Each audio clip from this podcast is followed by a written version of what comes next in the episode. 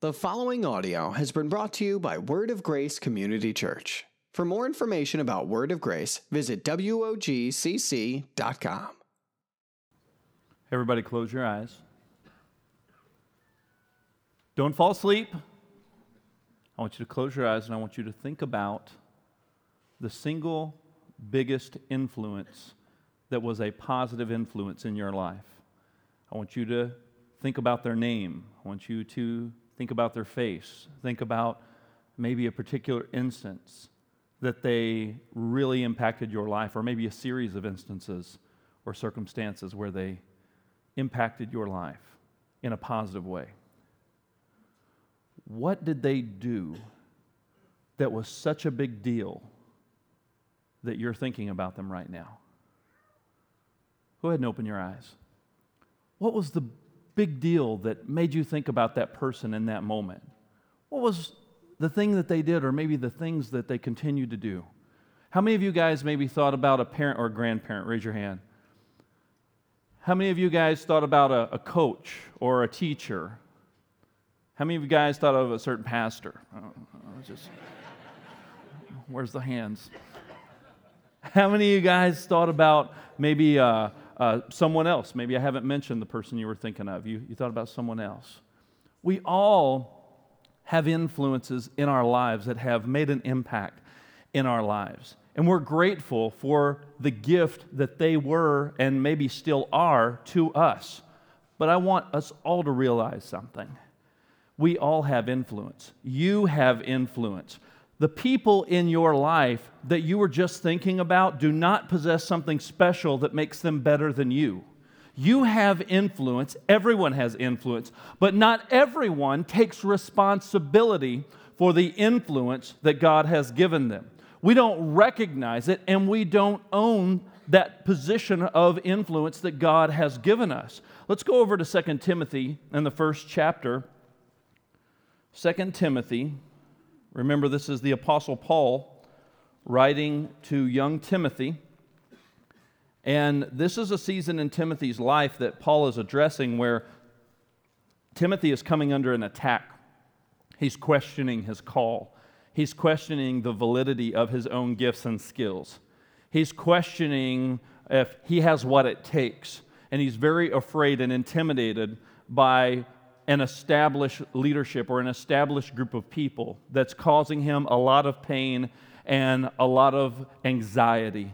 And it's calling him, it's causing him to call into question the very thing that God has put on the inside of him to do. So Paul writes him a letter of encouragement and somewhat also of a letter of correction to help him to see the responsibility he needs to take for the influence that he's been given and the gifts that God has put on the inside of him. So let's read 2 Timothy chapter 1 verse 1. Paul, an apostle of Christ Jesus, by the will of God, according to the promise of the life that is in Christ Jesus, to Timothy, my beloved child, grace, mercy, and peace from God the Father and Christ Jesus our Lord. I thank God, whom I serve, as did my ancestors, with a clear conscience as I remember you constantly in my prayers, night and day. I'm remembering your tears. I long to see you so I may be filled with joy. I'm reminded of your sincere faith, a faith that first dwelt in your grandmother Lois and in your mother Eunice, and now I am sure dwells in you as well. For this reason, I remind you to fan into flame the gift of God which is in you through the laying on of my hands. For God gave us a spirit not of fear, but of power and love and self control. Paul is calling something out of Timothy that's already inside of him. He's saying that there was a genuine faith in your grandmother Lois, and there was a genuine faith in your mother Eunice. And I'm convinced, I'm certain that you've got the goods too. That same faith that was modeled for you, the influence that was passed down in your family, I am certain that it's in you because you saw it in action. You were exposed to it. I've seen fruit of it in your own life.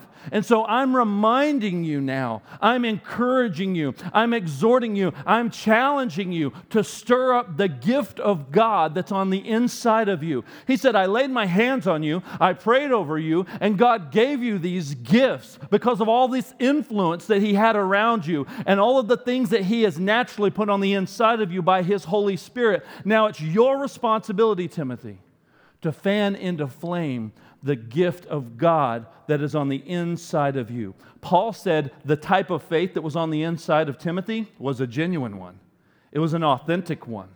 It was a real faith. He said, That's the type of faith. When I think about your grandmother, when I think about your mom, I think about a real, genuine person who had a real, genuine faith. In other words, their walk matched their talk.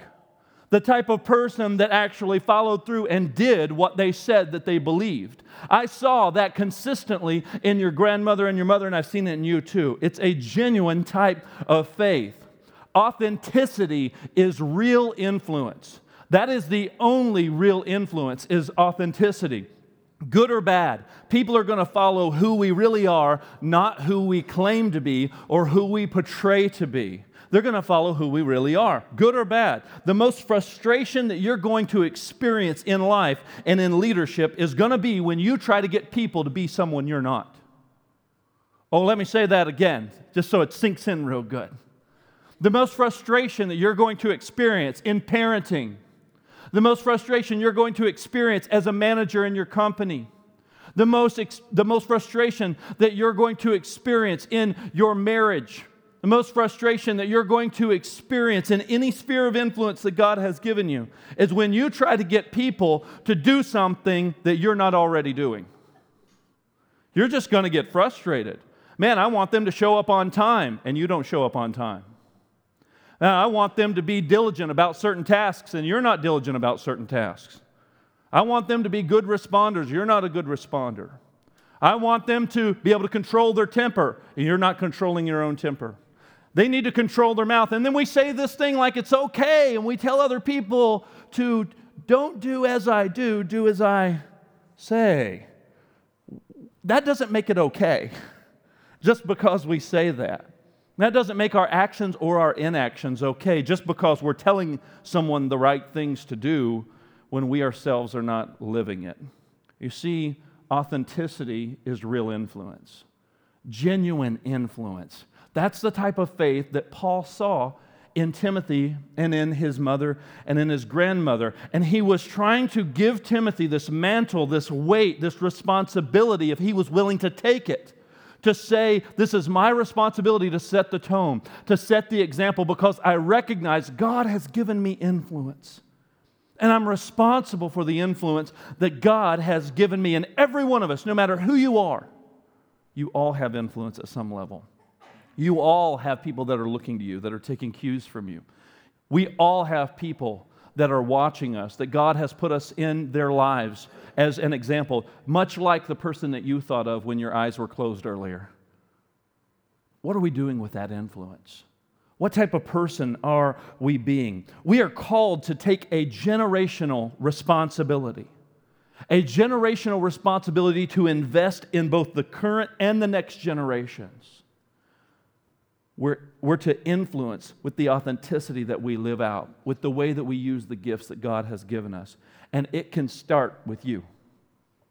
Maybe you would say, Well, Pastor, I had a terrible example as a as a, uh, you know, a, a, child growing up. Maybe you had absent parents, or maybe you didn't have the best example set before you. And, you know, I just, I'm just doing what was taught to me. And we make all these excuses instead of own the fact that God has given us influence. And it can actually start to have a generational positive, God honoring impact by us taking responsibility for the influence that we've been given. Not making excuses for the things we didn't have not making excuses for, oh, well, I didn't grow up with a silver spoon in my mouth. Oh, I didn't grow up in the best of circumstances. Oh, I didn't grow up with the love and the attention, so I just don't know how to give it. And we make all these excuses to why we don't take responsibility for our influence and the gifts that God has given us. And instead, we want to just blame everyone else. That's not acceptable in the eyes of God because Paul is calling Timothy to own it.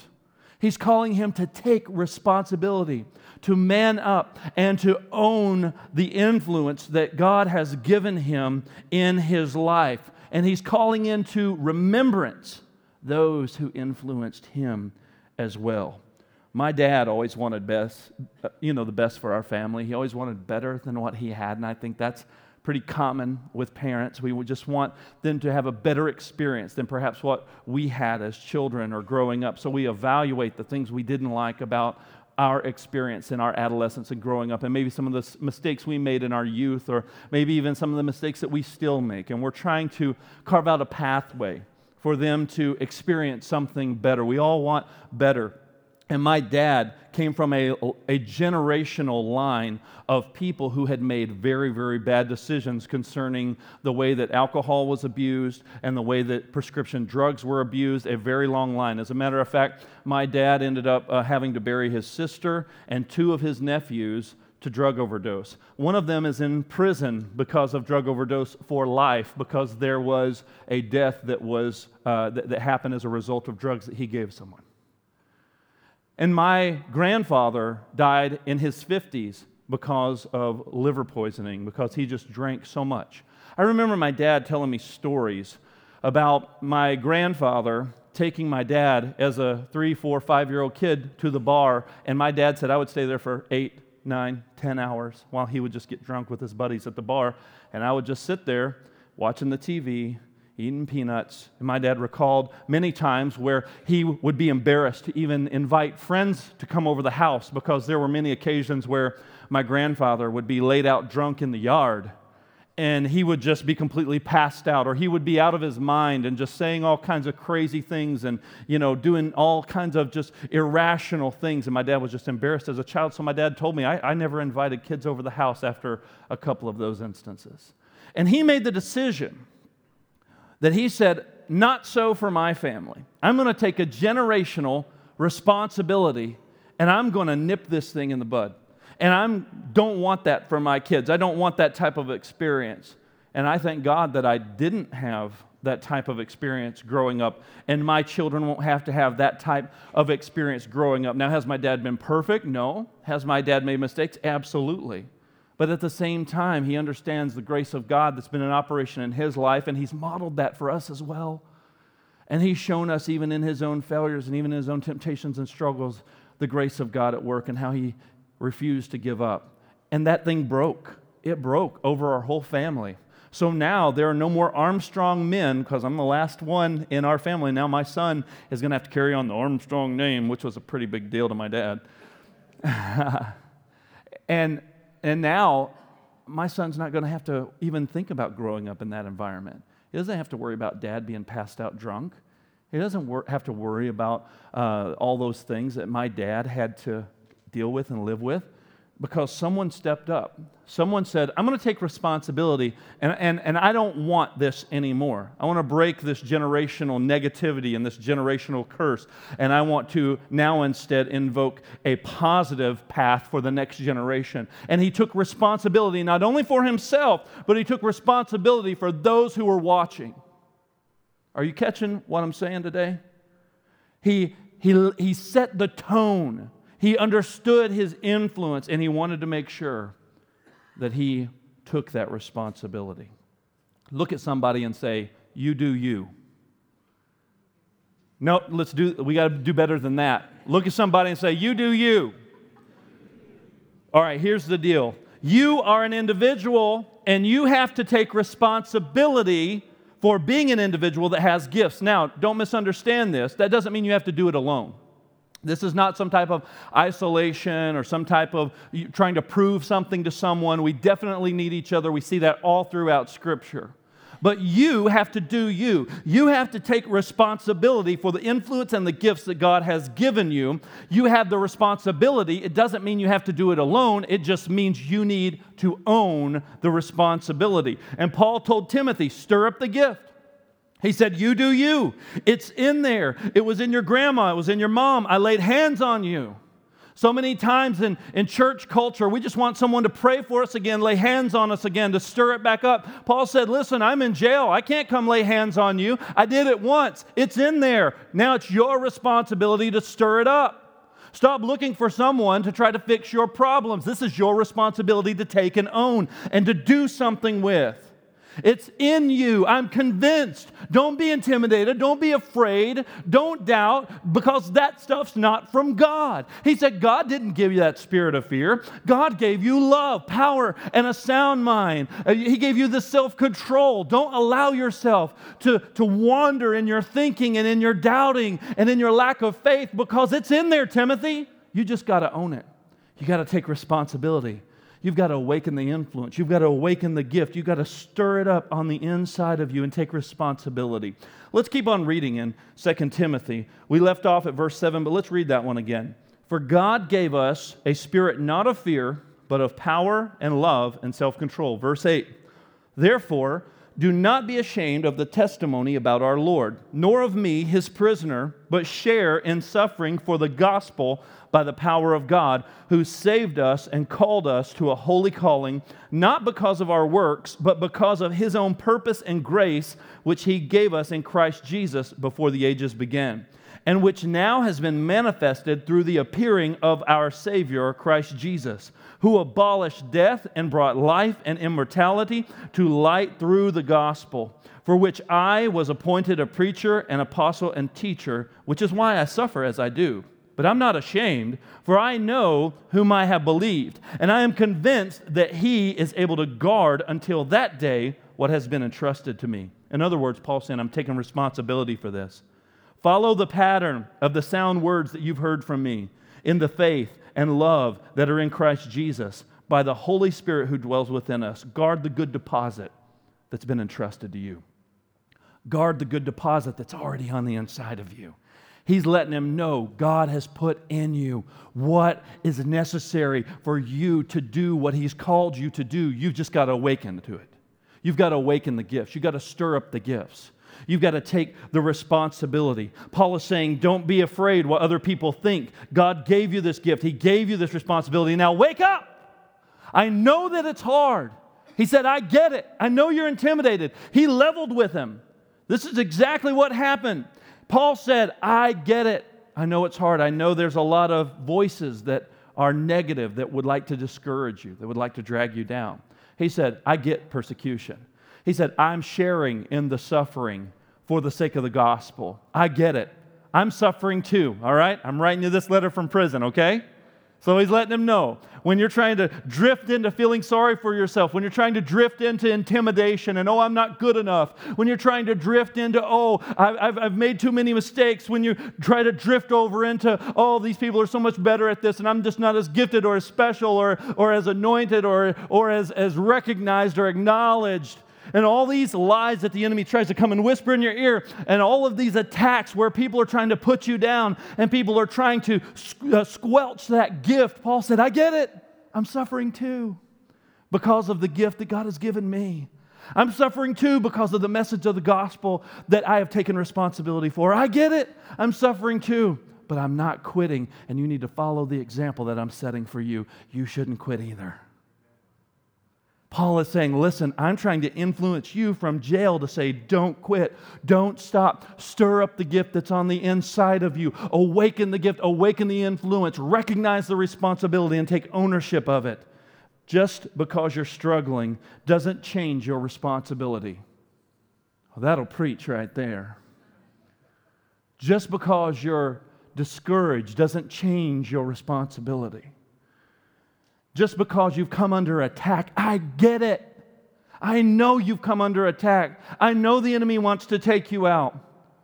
I know he doesn't want us uh, sharing the gospel all over the world. I know he doesn't want you sharing the gospel and living out truth and sharing truth with your coworkers. Why would he want you to do that? So, of course, there's an enemy that would love to come in and attack and discourage and get you all intimidated, but that's not from God. God has not given you a spirit of fear. So, stir up the gift. Stir up the gift that's on the inside of you. I'm convinced that it's there. the good deposit that was made in you, that was entrusted in you, the example that was set before you. Follow that and, and thus set an example for others to follow as well. As they see you following Christ, like Paul said over and over again, just follow me as I'm, as I'm following Christ. It's Christ is my reason, Christ is my why. Follow me as I'm following Christ because your gift is your responsibility. Your gift is your responsibility to develop it, to invest in it, to even discover it and sharpen it. It is, it is part of your responsibility. You know, God didn't give us chairs. He didn't say, you know, it wasn't like an eighth day thing that we're unaware of. Like on day eight, God created chairs. He didn't create chairs, did he? But what did God create? He created trees, right? He created trees. And what did he do? He gave us the materials and the creativity and the know how and the, and, the, and the insight and the engineering to be able to work with the gifts that he gave us, to do something with those gifts. Not for it to just sit there, but for us to take what he's entrusted us with and to steward it and manage it and do things with it that we need to do. You see, God has given you something, and it may be a raw material maybe a raw gift, maybe a raw personality, maybe a raw uh, uh, passion that He's put on the inside of you. And you just don't quite know what to do with it. And the enemy would love to tell you, oh, your passion is just, you know, you can't ever really do anything with that. There's no space for that. You'll never be able to accomplish this. What you do doesn't really matter. It's just such a small thing. The time you give, I mean, you should feel good about it because you're a good person doing a good little deed. But, you know, I mean, in the grand scheme of things, it probably doesn't matter all that much. He loves to whisper that kind of stuff into people's ears to make them feel like they're just not a part of anything that matters. I love the story of the guy that was sweeping the hallways of NASA when President Kennedy walked through the hallway and he asked the man who was sweeping, What are you doing, sir? And he says, Mr. President, I'm helping put a man on the moon. See, he understood something different about his role. He understood something different about the part that he played. And he knew that his job mattered and it was vital and that he was a part of something much bigger than himself. And we need to understand when the enemy wants to come in and whisper and make you feel like you're not enough, like you're somehow second class, like you're a, you're a second class citizen of heaven. Listen to me, there is no such thing as a second class citizen of heaven. You understand? There, there, there is no economy class in heaven. There is no us sitting, you know, in, in, at some uh, table that is for all the rest of us while all the really good Christians get to sit at the head table. There's no such thing in the eyes of God. There's no such thing in the value system of heaven. There's no such thing as an insignificant Christian. If we're a follower of Christ, we are a son and a daughter of the King of Kings and the Lord of Lords. He is our Father. He is a good Father, and He loves us just as we are. Amen? And we need to see that value that He's given us because He's put gifts on the inside of us. He's given us responsibility. And if the enemy can keep us feeling like we are insignificant and we don't matter and like we just can't do anything that really makes a difference, then we'll just sit on our gifts and we won't take responsibility. And we'll always feel like we're not good enough because we can't do something as well as someone else. We'll always compare ourselves to other people. We'll always point fingers and we'll always blame why we're not doing this or why we're not doing that. And it's always maybe some past hurt. Well, I just don't want to get hurt again. Maybe it's disappointment. I just don't want to be disappointed again. Maybe it's because it didn't work out the first time. Hey, I get it. But that doesn't change our responsibility. Paul says, I get it. I've suffered, but it's your responsibility. You are not alone in this discovery and refining of your gifts. This is not a solo sport. This is something we are to do together. Proverbs 27 17 says, Iron sharpens iron, and one man sharpens another. That's part of our responsibility, is to also help to sharpen other people to help them to grow, to help them to see what they're not seeing, to help them to be elevated to, to new heights of seeing and accomplishing things for the Lord instead of feeling like they'll never be able to do anything at all. while they're just sitting on their giftedness. You see, in church and in Christian life, some people look at the person that speaks every week to the congregation and they see that person's gift in operation all the time. You are looking at my gift. I have the gift of gab. God has given me a gift. This is my gift, and it's on display for everyone to see. Everyone sees my gift, okay? Maybe not everyone sees your gift because maybe it's not on a stage and it's not speaking to everyone. Maybe your gift is something that no one sees but God. Maybe your gift is that He's put in you a heart of intercession to pray for people that you will never meet, but He's put a burden on your heart to be a person of prayer and and you spend time alone with the Father and you're praying, and no one will ever know that you do that because you don't go around announcing it to everyone. You don't go around, look at what I've done, look at all the things I've accomplished. You don't do that, no. Instead, you, you do faithfully what God has put in you to do, the burden that He's put on your heart, and the gift that He's given you. And your gift is just as important as my gift that everyone sees. Are you hearing me today? I don't know if you believe that or not. That was pretty weak. Do you believe that? Because if we think just because someone is on a stage that they're more important or more significant, then we're really missing out on seeing the significance of our contribution into eternity. We miss out on the contribution that God has us make because we don't think it's as important as someone else's. Every one of you have a gift and it's just as important as my gift, even though you see my gift every week. My gift is not more important. This is just my responsibility, and it's my role, and it's my gift. And it just happens to be that it's in front of a lot of people. Just because something's in front of a lot of people doesn't make it more or less important. Amen, somebody? Just like just because a book's sitting on the New York Times bestseller list doesn't mean it's a good book. You can sell a lot of copies, but it doesn't mean it's the best. Just means a lot of people are interested in it or a lot of people are duped into it. Doesn't mean it's the best. There is no hierarchy of gifts in the eyes of the Lord. There's no hierarchy of Christianity. Just because you call me pastor doesn't mean important. It means that's my responsibility. It means that's my role. It doesn't mean more important. And you have to get this. And, and that's why I say this to our church family all the time. Because you have to get this. Because if you keep drinking the Kool Aid of believing that the pastor is more significant than you, then you'll depend on the pastor to do kingdom work while you sit on your hands. When you see your role as significant in the kingdom of God, it doesn't matter if you're sweeping the hallway, I'm helping put a man on the moon.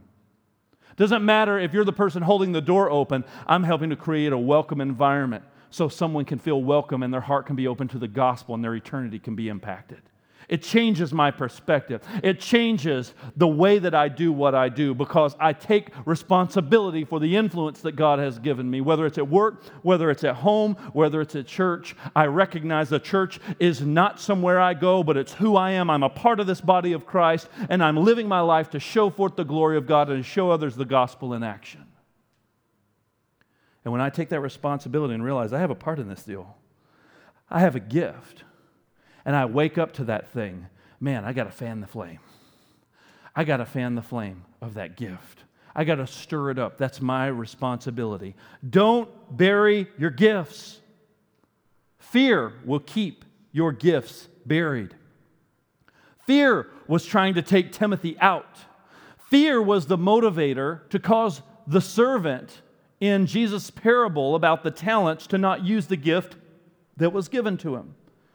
Jesus told a parable about a master that had given his servants talents, and those were measurements of money that he had given to each one of them. He said, according to their ability, uh, according to the, the, the, way they were taking care of it, the, according to the level of responsibility that they had been willing to take. He said he gave each one of these three servants a measure of finances, and then he left away for a, a long time, and he comes back to collect on his accounts, and he expected them to do something with what he had given them. And there was one guy who didn't do anything with it. The other two did something with it. But one guy didn't do anything with it. And this is what he said He said, Lord, I knew that you were a hard man, always wanting to reap where you haven't sowed. And so I was afraid of you. So I went and hid and buried your money, so that now just take back what is yours. And the, and the master said, You wicked and lazy servant. He said, You knew what I expected out of you, and you did nothing with it. He said, That's take that away from him and give it to the one who has the most. He said, That doesn't make sense. Why would you not do something with what I gave you? And even though the talents there in that parable, we're talking about measures of money, the principle is still the same. God has given you gifts. He's given all of us gifts, and He wants us to awaken to those gifts and do something with those gifts, not just sit on them and not just be afraid. Fear was trying to take Timothy out. Fear was the one that, the thing that was keeping the, the servant from doing anything with it. Your gifts are a huge part of your influence, and it's time to wake up. It's time to awaken to influence and do something for God, not just sit around waiting till you feel qualified. Stop waiting for some miracle or some sign. The cross was the biggest sign you'll ever get, and the gospel is the biggest miracle you'll ever need to know that you're called with a purpose and to something bigger than yourself. The cross is the biggest sign you'll ever need, and the gospel is the biggest miracle you'll ever experience to know that your life is not your own, that your life is a continual worship song to God, and the gifts that He has put on the inside of you need to be awakened and used for His kingdom. I've taken some time to write some deeper teaching on this subject in our community group study guide, and I've also put a lot of resources in there to help you discover and sharpen your gifts. If you don't know where to start, go grab one of the community group study guides right out at Community Group Central on the big red wall across from the cafe. Go grab one. And I want you to take that thing and, and go through those things to begin to start to discover how God has made you, who He's made you to be. Study this thing, develop it. That's part of your responsibility. We just talked about the Next Move class. We just talked about the, the, the relaunching uh, of a new Next Move class that's coming out. We have a class in there that's called Who You Are that's going to help you discover your gifts. Maybe that's a good starting place for you. I don't care what you do, do something to get on the right path to discover who God has made you to be, the gifts He's put on the inside of you, the passions that He's put on the inside of you, the things that break your heart that you sometimes just feel powerless to do anything about, but yet God may be stirring something in you that He wants you to do something with that. That He's wanting to use that passion in you to, to serve a greater purpose. And it doesn't have to be the person out front. The person out front is not the most important. If the person out front thinks that they're important, then you're going to be following a personality. And those types of movements or churches, they just don't last or make a real significant impact in the kingdom because it becomes all about the leader. I don't want Word of Grace to be that kind of church, and I hope you don't either. I, I hope that you want Word of Grace to be the type of church family that we're all collectively together recognize the part that we play, and we together in unity are moving forward to see lives impacted for the kingdom of God, to see disciples made to see people grow in loving God, loving people, and serving the world. That we have a purpose that's bigger than any one individual. When we closed our eyes, we all thought about someone. We thought about a teacher, we thought about a parent, we thought about a grandparent, we thought about maybe a, a boss that really invested in us or a friend that made a significant impact positively in our lives. I thought about my dad, David Armstrong, the single biggest influence in my life. And he was and still is far from perfect. But the single biggest thing that he did that had the biggest impact in my life was this he never gave up. Even when I thought he had given up, he didn't. He would lose his job and he would keep looking for work. He would lose family members to drug and alcohol abuse, and he would keep going. He would adjust and keep pressing forward, even when he fell into temptation and drugs and alcohol tried to take everything from him later on in life. Even when disappointment in pastors and churches came along, Even when he felt too old to do anything significant, he kept moving forward. And I believe one of the greatest gifts I have is my ability to adjust and keep moving forward despite the circumstances. And I attribute that to the model that was set before me. That doesn't make it easy just because you have a gift to do something. It's still painful because pain is still pain, disappointment still disappointment, but someone showed me how to keep moving forward. Someone told me how to adjust and keep trucking forward because what we're doing matters. What God has called us to matters. This is important stuff. This is not just a check off my religious duties, obligation fulfilled, time that we all share together once a week. This is eternity hanging in the balance. What we do impacts eternity. The table we prepare, the things we set up, the things that happen behind the scenes, it's impacting eternity eternity is a lot longer than your life here on earth. Okay? Eternity matters a lot more than our lives here on earth. I know it may be painful. I know there may be suffering. I know there may be challenges. I, I know there's lots of excuses. I get it. I'm suffering with you because I am a man just like you. And I get it. But my why is bigger than the challenges eternity in mind is bigger than the suffering. And it causes us to recognize our responsibility to pick it up when intimidation and fear tries to rise up. When feeling insignificant and like what I'm doing is not really mattering begins to whisper and hit the replay button in my, in my mind over and over again. I pick up the responsibility and I fan the flame. I stir the gift up and I remind myself why I'm doing what I'm doing. I remind myself that I'm called to a greater purpose, that my life is not my own, that I'm bought with a price, that God has given me gifts and I need to use them for His kingdom. God has given me influence and I need to leverage that influence to impact eternity.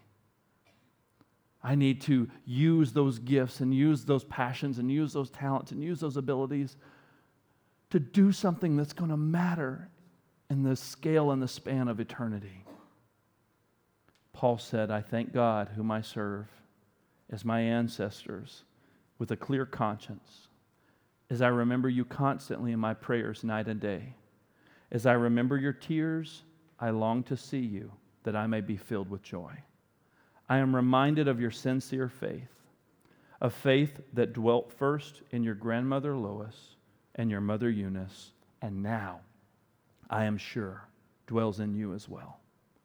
For this reason, I remind you to fan into flame, to stir up the gift of God that's on the inside of you through the laying on of my hands. For God has not given us a spirit of fear, but of power, love, and of self control. God, I thank you for this day. I thank you for this opportunity to share your word with our church family.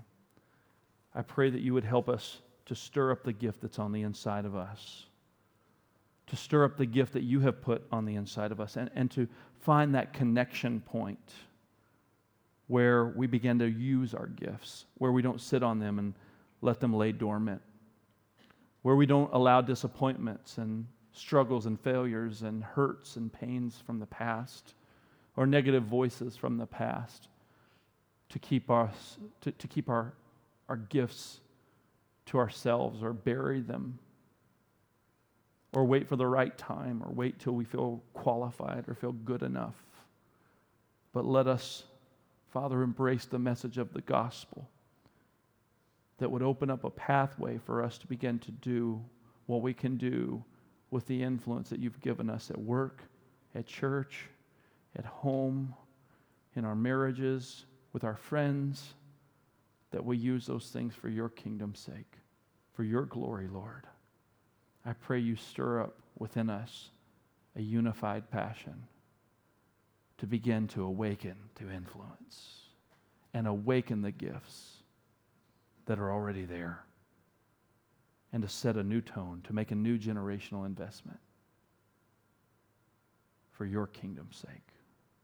In Jesus' name, amen. Thanks for listening to this sermon from Word of Grace. For more sermons or any other information, visit WOGCC.com.